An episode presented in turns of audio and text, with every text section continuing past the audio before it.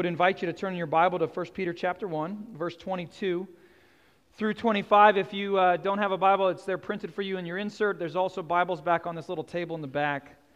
Um, I made a joke earlier about sickness and handshakes and such. Um, I, w- I really, we do we need to pray for our community, and we will. There's just something just going, going wildfire. Um, we will, during the Lord's Supper, just so you're aware, not do the common cup this morning. We have more trays. And so our servers up here will be holding the tray just that God would uh, sustain us. And we do pray for those who are sick, um, my house included. Um, so we're in 1 Peter chapter 1, verse 22, and I want to use a little bit of reference for, to last week, and that may help us walk into this before we read it.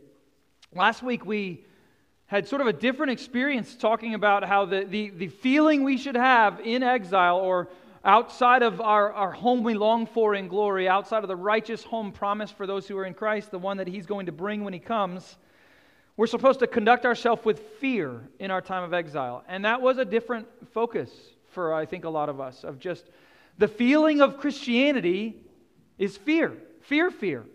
Love, hope, joy, peace with fear. And we leaned into that pretty heavily. What we didn't talk about was the beautiful benefit of fear. I want you to think about this with me for a second.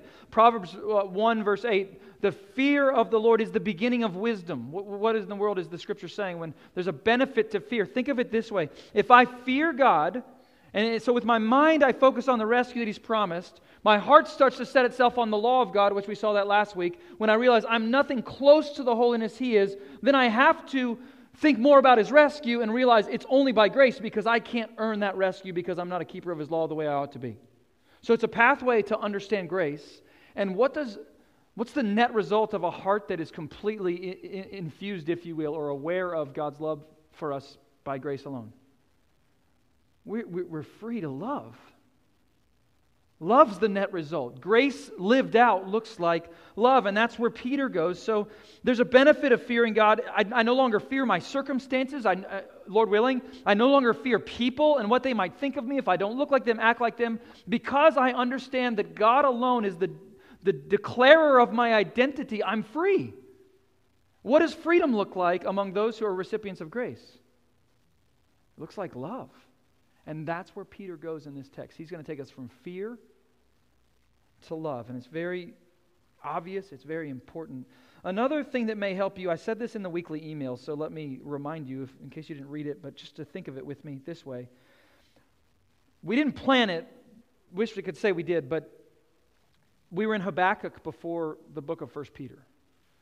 The way the book of Habakkuk ends, the prophet Habakkuk, he's in exile in Babylon, and he understands by God's declaration to him that days are about to get much, much worse. The Babylonians are coming. The city is going to fall apart. The people of God are going to be exiled, and it's going to be ugly. It's going to be destructive. And he ends his book essentially saying, What if it never gets better? And, some of you, we, that, that was the title of the sermon that Sunday I preached. What if the thing you're going through on this side of glory, it never gets better? And there were a lot of tears shed in this room in both services that Sunday. What if it doesn't get better? Let me read you the words of Habakkuk. He ends his book this way Though the fig tree should not blossom, though fruit no longer be on the vine, the produce of the olive fail, the fields yield no fruit, the flock be cut off, no herd is in the stall, if everything is ravaged by war, Yet I will rejoice in the Lord. I will take joy in the God of my salvation. That's how Habakkuk ends his book. What if it doesn't get any better? Now, Peter writes to exiles. That's how he starts the book. To those who are elect exiles, those whom God's chosen, you're going to be rejected by the world. This isn't your home. And Peter says something sort of similar, but you might say the inverse or the opposite of what Habakkuk says. Peter says it this way while your external life in exile, what if it just gets worse? In your internal life, by God's work, what if His good work never stops? Same sort of a thought. What if it never stops? The good work of God's imperishable seed planted in your heart, causing you to grow into the likeness of Him who's your rescuer. What if it never stops, ever eternally? Let's let the word imperishable mean imperishable. You are somewhere on a journey, and as we'll look in a second, You may not be anywhere close to the lover of others and the lovers of God you should be, nowhere close to the fearer of God that you know that you should be. But if his eternal, if the, the imperishable seed of his word is planted in you, the scriptures are going to tell you and I today, his good work will never, ever stop. That's like the conclusion of my sermon already given to you. I can't, I can't fathom the goodness of this message for God's people when we realize that outside of ourselves, the things we can't control may get worse and worse and worse. But may He comfort us, heart, soul, mind, that if we are the rescued, if we're the born again in Christ, His good work in us by His word will never stop. Stand with me and let's hear Peter say it to us before we pray and move on.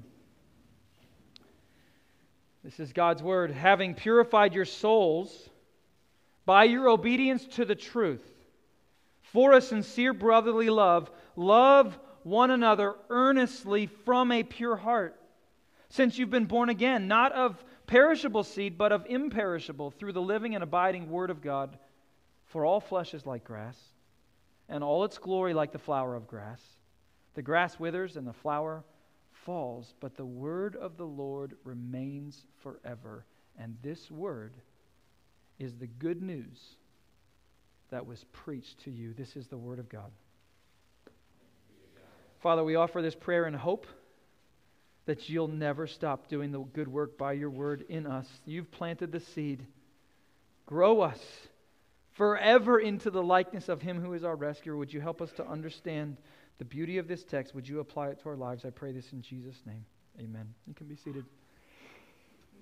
So it's a communal command.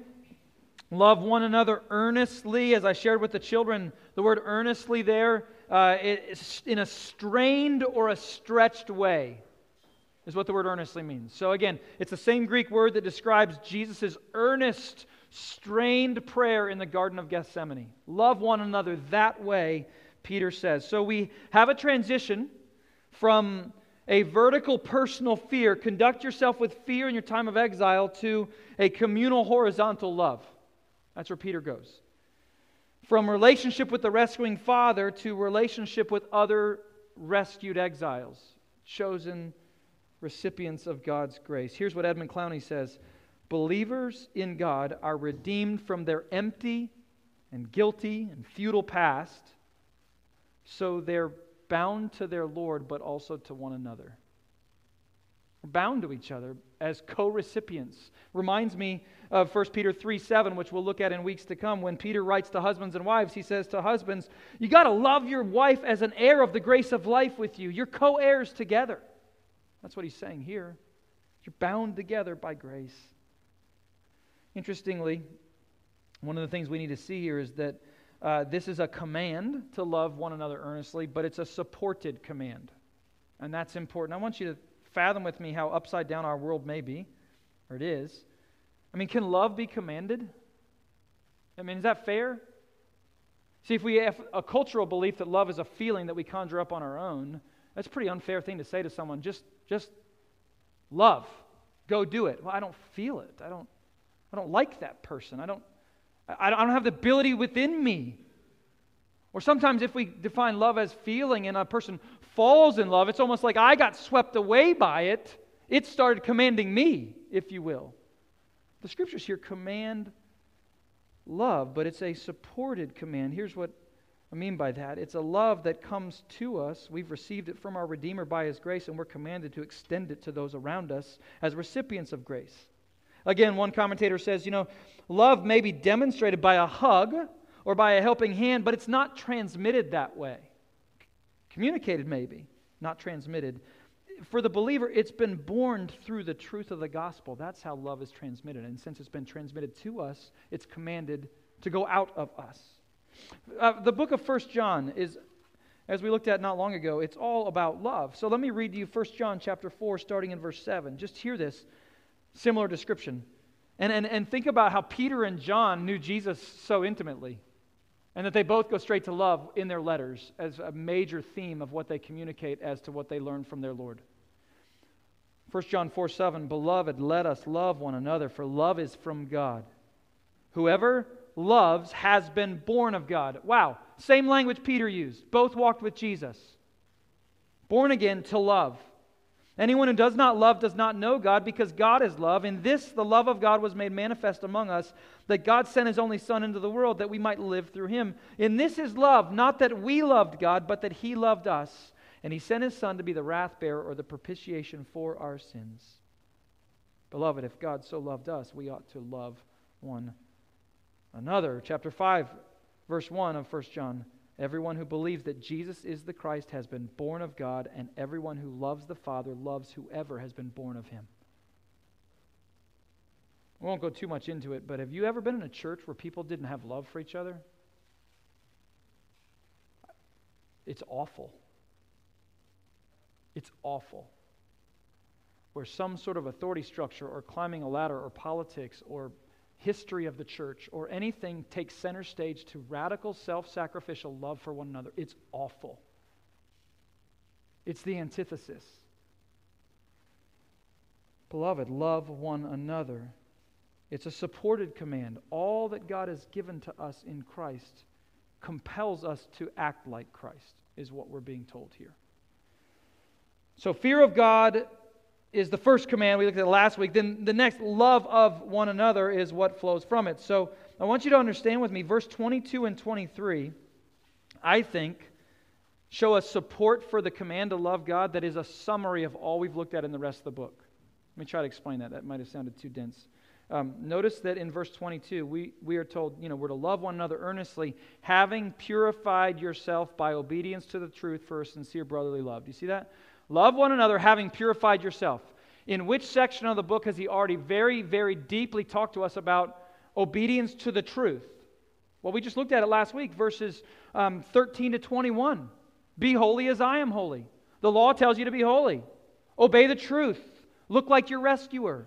So when it says, having purified yourself by obedience to the truth, I personally feel like it's a summary of verses 13 to 21, just restated in a simple way. If you get what that was about last week, it turns into a heart and a mind and a feeling of fearing God, but that looks like loving others.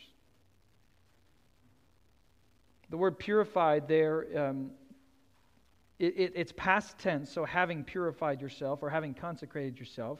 So, in other words, because you're already cleansed, love. You're not trying to become cleansed. You're not trying to love as a do gooder. You have been made right by God's cleansing work, so love. But interestingly enough, that, that sounds passive, right? Past tense at least. But it's an active verb, almost like go consecrate yourself. Consecrate unto obedience. Point is, obedience produces love. Truth and love align. Truth produces love. Edmund Clowney again says this love and truth, which are so often set at odds in contemporary Christianity, they are bound together by Peter. Love and truth go hand in hand. I'll say more about this later, but that means may we not be satisfied with any definition of love that looks like just affirming what everybody believes. Just love by just don't disrupt anything. Just be tolerant. Yes, love includes a toleration of those who are totally different than you, that look different than you, that speak different than you, maybe believe you love them, but you don't necessarily love what they love. That's not love not according to Christ. Because if, if that were love, he would have come and said, just keep loving yourself. He didn't. He says, it's going to kill you. I came to rescue you from that. So love can't just be affirm what you already feel you love. Truth and love go hand in hand. So, what is this obedience to the truth? Well, just I'll say it briefly. I think it includes both an understanding of justification and sanctification. In other words, the truth of the gospel is that I have been made to be holy like my holy creator because of the sin through all history from Adam and Eve first, but all the way, I, I, I actually sin in light of their original sin. I am a sinner. I violate the holiness of God. I can't stop it. I can't just fix myself. Therefore, I must be declared righteous by some sort of righteousness from outside of myself. And in the gospel, we've been declared righteous in Christ. That's our justification. So Paul says in Philippians 3 that on that day when I stand before God, I don't want to be standing there with my own righteousness saying, I made good progress, God. Aren't you pleased with me? No, I want to stand there and have God look at me and say, that I'm righteous with the righteousness from God, Jesus' own righteousness, and that's how he sees me. Obedience to the truth of the gospel is, is, is recognizing that Christ's righteousness is the only obedience by which you or I will ever be found righteous. But that doesn't mean we abuse grace, which is what we saw last week.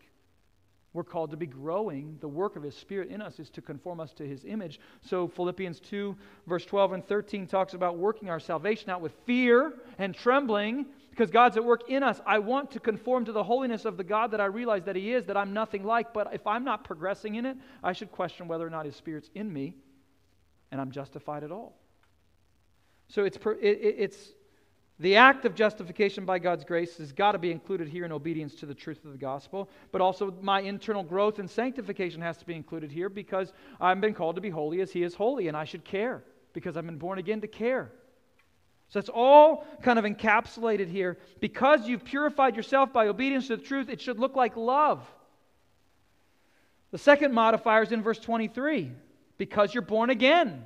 You should love. Notice that encapsulates all of verses 1 through 12. It's amazing how the language is just repeating what he's already said in deeper ways, if you will. Notice there in verse 23 how we are linking to the very first part of the chapter. He'll, Peter basically goes from imperishable inheritance, right? The imperishable inheritance kept in heaven for you. Now he's going to talk about an imperishable seed of the word planted in you. So that's an amazing repeat of terms he, he's, go, he's going to go from born again to a living hope to now talking about the living word that's put in you. So we have repeat of terms here. We are alive with this imperishable work of God who's keeping us for an imperishable inheritance. And so the thought of a seed being planted in us is back to the born again language of human procreation. That there's, there's a seed that's been put in us and it grows. It grows, it creates life, and the seed that's put in us is the Word of God, which is the gospel. And so, all through the Bible, when you look at the Word of God, it has creative properties. It has creative properties.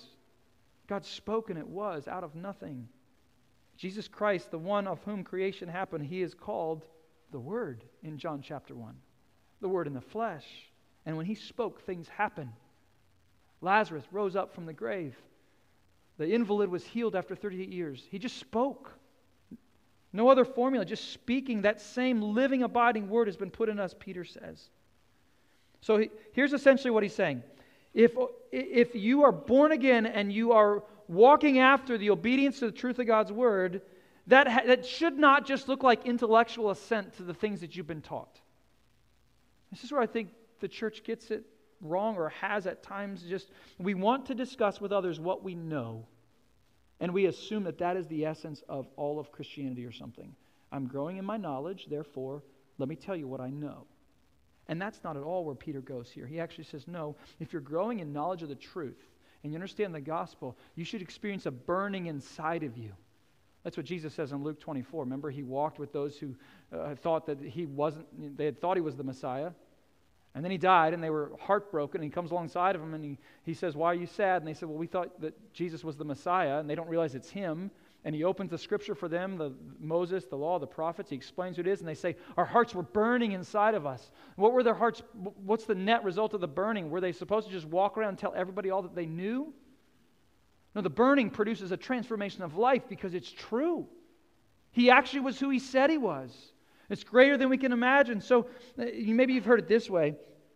Um, you ever heard of the cage stage for Christians? We've been in membership meetings, even with some of you here in the church, that said, when I first started grasping that the Bible tells me God is absolutely sovereign and that I can't control myself, I can't save myself, I got so excited to be like a prophet of Reformed theology, grace centered theology, like I went through the cage stage. Just lock me up because I wanted to go talk to everybody I'd known and tell them what the Bible actually says about God's sovereignty. And I wanted to tell them that I was dead in my trespasses and sins, that I'm not afraid of the word election anymore, that grace is grace is grace, and but by the grace I'm not, I'm not a Christian. And so I went through the cage stage where all I wanted to do is debate everybody. There should never be a cage stage. What's the only stage that should happen for somebody who grasps the grace of the gospel? Not debates about knowledge, but radical, radical love of one another because we've been such a recipient of his love. And that's where Peter goes. The burning inside of you when you grasp what the scriptures have said, all that they've said about your salvation should look like two things fear of God and love of others, and they go hand in hand. Last Lord's Day, um, maybe one of the harder applications in my life, maybe yours as well, was this thought that some of us have lived many years in our life in the church as total abusers of God's grace, cheapening His grace. Because I know I'm forgiven by grace. I just live without fear of Him. I just sin because I can, and then I say sorry, and I live in His mercy, and I just live this fearless life of faith. And that was our application last week of may it never be. This week, maybe a similar thought could be said. How many of you here in Christ, in the church, would say, I don't look like a great lover of people? I don't. Here's what's even scarier lack of fear of God and secret abusiveness in sin, abusing His grace, is often the same person who doesn't love others very well at all. That's where Peter goes here. If my soul has been purified by obedience and even the credited obedience of Jesus, if I've been born again to a living hope, I should have this contorted angst every single day to love radically anybody that God puts in my path. To forgive 70 times, seven times those who get on my nerves. And that's what we should be known by. John chapter 13. They'll know you're my disciples by your love. So, a, we, we have a radical security, an inheritance kept in heaven for us who by God's Spirit are being guarded and kept now. We've got a radical security. And, and we should have a grounded ethic because we have been studying His holy law to be conforming to the one who's rescued us. What does that look like if you combine those two things? A radical security and a focus on His holiness. It should look like love because we, we, we know we're nothing like His holiness, so we depend on His grace, which just makes us more loving. So, what is love? If we're to live in love, what is love? Well, Wilson in his commentary says this Love is a terribly debased term today. It's almost beyond rescue as a description of the good news of the kingdom of God in Jesus Christ. We must recover an understanding and a practice of love. So let's talk for a real quick second. What, what, let's talk about what love is not. Love is not even close to. These are my words, so I'm going to try to make them terse and quick, but I hope you understand with me that while it inc- love can include pleasure and sensory blessing because we've been made to experience those things, love is nothing close to physical sensory pleasure as a thing. It can include it.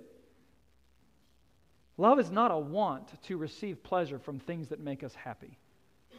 Love is nothing close to being needed by someone or needing someone. Because I need you, therefore I love you because you feel my you meet my need. Love is not acceptance or affirmation. I am supposed to make you feel good about what you feel, and if I do that, that means I love you. It, that can't be a biblical definition of love. It's not how we were loved by God in Christ. Love's not those things in, in and of themselves. Love can't also be merely a warm, fuzzy feeling, this nice feeling I have inside when I'm with someone I care deeply about. I feel fuzzy and warm. Love can't be merely friendships around a coffee or a meal. It can include that, but it can't be merely that. Listen, I just would like to give this simple definition of love for today, just a working definition. Love for one another is having relationships with one another that are based on God's redemptive character. And who is the most redeeming character of his redemptive character? His own son, Jesus. So love is him. Love is rooted in the grace of rescue by Jesus, and He's the one who showed us what love is. So if we think about Jesus, what is love? Love is sacrifice, right? Philippians 2, he, he let his own wants go. If there were any wants at all involved in Jesus' love for us, they were his father's wants because he did whatever his father commanded him to do. You realize that? If there's any want at all, it wasn't his want. He said, I came to do what my father wanted me to do. So it was about sacrifice. He, he came and empathized and sympathized with us. So love is sympathetic. He humbled himself amidst perfection. So love is humble.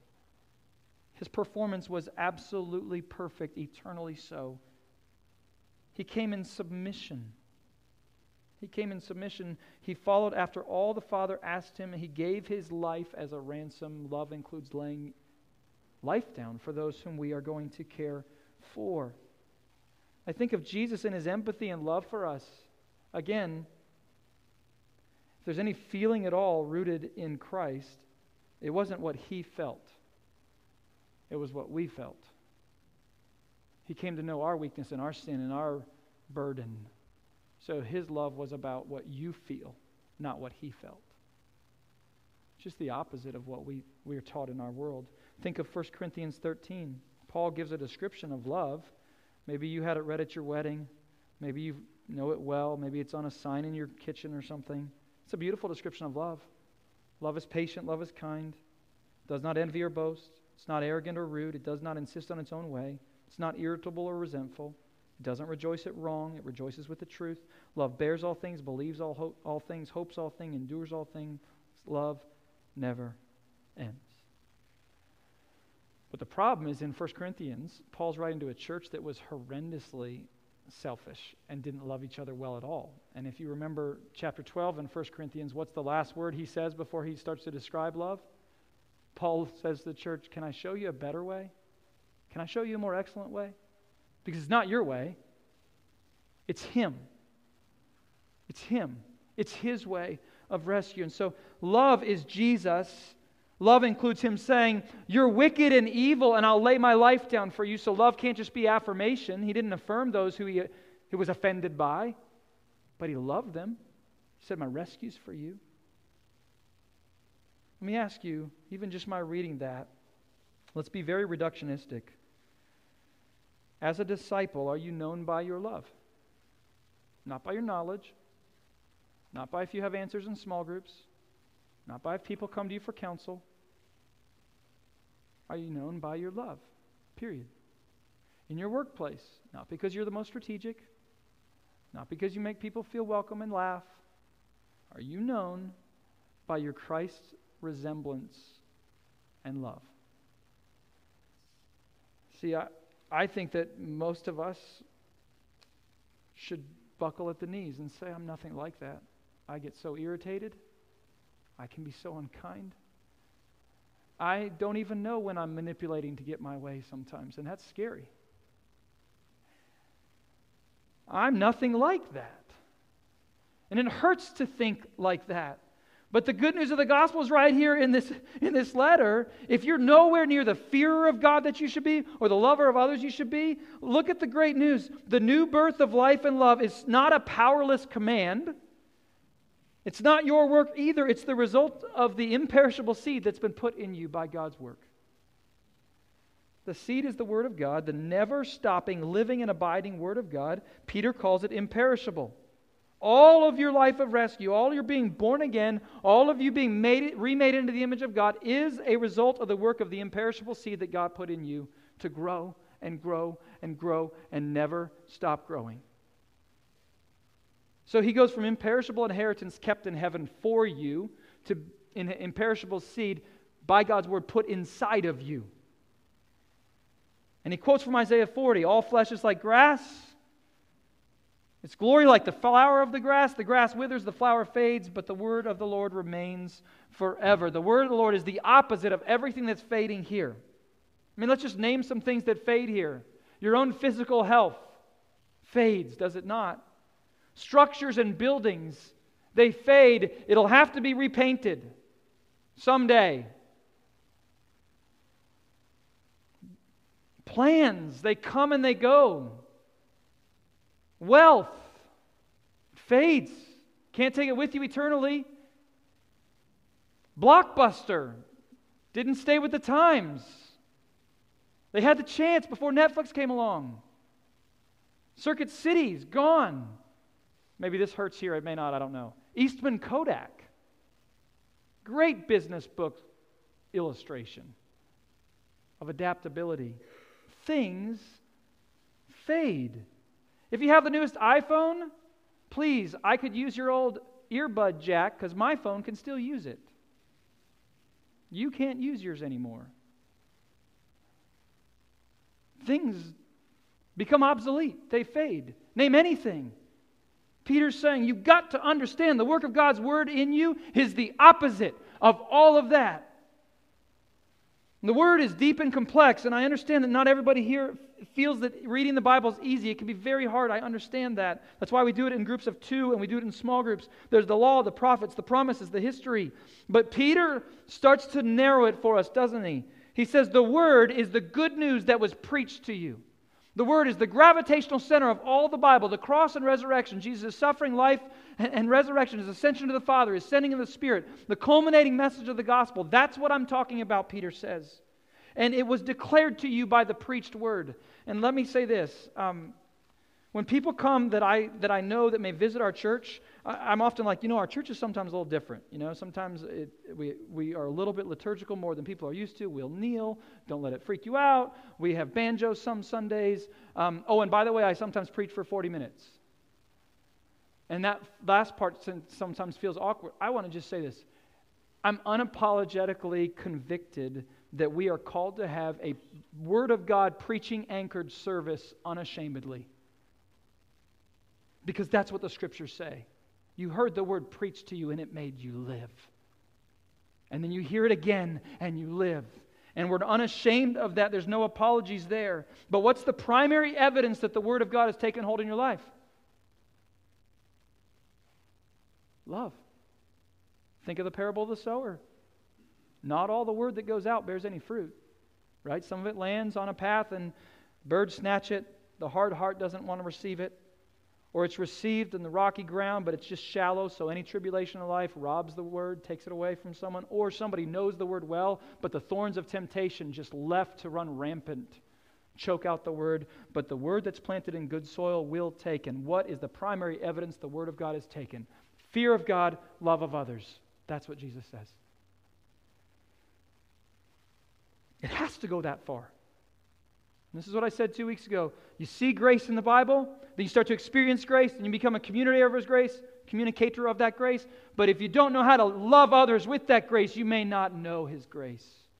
Same message. But Peter's saying to us, Do you understand when God does that work in you, it never, ever stops. Ever. So let's be real positive for a second. Do you sense His word working in you? Do you sense growth? If you've been with us, even the three years I've been your pastor, do you sense growth inside of you? Because there is if you are His. That's what He's saying. It's so ironic, this. I mean, this is the beauty of it. What if we blow it and we go 20 steps backwards and you fall off the wagon, if you will, in whatever capacity of your life? Do you realize that if you are born again in Christ and you fall that far back, but you say, Lord, have mercy on me. I didn't think I was capable of it. And I ask for you to hold me again. I turn back to you through Jesus and his righteousness alone. And I take one in step forward because I have no, I'm just so embarrassed and ashamed. I'm not what people think I am. You take one step forward after all that failure. What are you actually experiencing? Growth. Because you were probably a legalist, a grace abuser, whatever you might have been back when you were mature and you fell hard. But by God's grace, when He calls you back to Himself, what is He doing? He's growing you. And it's never going to stop. I'm just so encouraged by this text this week. Three things as we close. I would implore you believe in God's word, which tells you it's His work. Bible words have Bible meanings. Imperishable means imperishable. Believe the word imperishable means imperishable, please. Let that hold you. Believe in His word about His work. Secondarily, be in His word. Be in His word with others. If you need help, talk to AJ, talk to myself, talk to one of our elders. We want to help you grow and understand how to read His Word about His authority, His holiness, His story of rescue, His power, His promises that set you free to love. They're not going to constrict you and make you all that you fear you be. No, you're going to look like Him. But then the question is if you're in His Word, where are you in His Word? Are you in His Word and seeing its fruit in your family? Certainly in your church, in your friendships. How about in your workplace? Is your vision of success and maturity in your workplace grounded in the gospel of Jesus? In your management of others? How you handle conflict? Are you finding ways in which the Word of God addresses that for you? In your employment? Not as a boss, but maybe you're an employee and you come up under others, do you do so as one who can apply God's word to your situation? How about in your hobbies? I, I'm also growing less ashamed of being like a busy guy because the ways I'm busy are very intentional, I think, and sometimes I feel bad. I've got six children. I'm trying to be involved in my kids' life. But as you know, I spend a lot of time during the week in the evenings coaching kids. And I, I'm privileged to know 50 teenage girls in the Tri Cities between age 13 and 18, and I get to have conversations with them. Last week on Monday night, one of the girls came over to me and said, Coach Jim, Coach Jim, where's the Bible talk about pride? And another girl came over and stood next to her. She said, Yeah, we got a paper and we're supposed to write about pride and its effects. And I said, It's just a water break. I'll talk to you after practice. So at 8:45 at night, we're talking, and I'm thinking, what do I tell him? What do I tell him? I can give him a proverb that pride comes before the fall, but let's just open up Philippians 2 together and talk about how Jesus humbled himself to rescue us, and he didn't have to. And pride is the opposite of him. You have to share the God. So in your God will give you opportunities, but in everything you do, ask for His word to bear fruit for you. And then finally, I'm going to close up. Be a visionary. Paint a picture. Ask for God's help to paint a picture in your own life. If you're a vi- so the three things: believe in His Word, be in His Word, and be a visionary. What I mean by that is if you spend your life and you are able to forecast your personal finances or your corporate philosophies, and you've done all that visionary work in those arenas, just take a time out and be visionary in your own spiritual life. When the Word of God says you're going to grow, what will you look like in five years if you're in His Word? Paint a picture.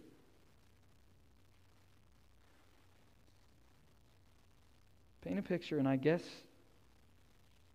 if we do that and we root that picture in His Word, we, we come down to a pretty simple answer.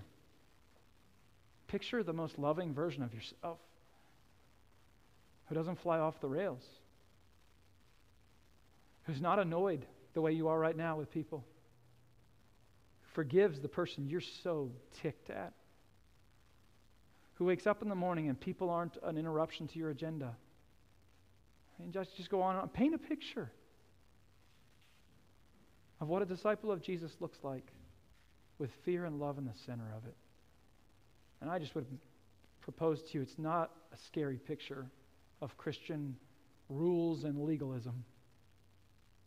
There's more compassion in all of us if we seek after God's holy law than we can fathom even in our lifetime. Would God do his work among us? Let's pray. Father, hear us now as we pray to you. Make us look like Jesus, and thank you for the power of your word.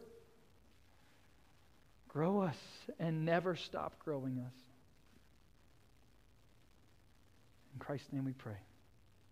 Amen.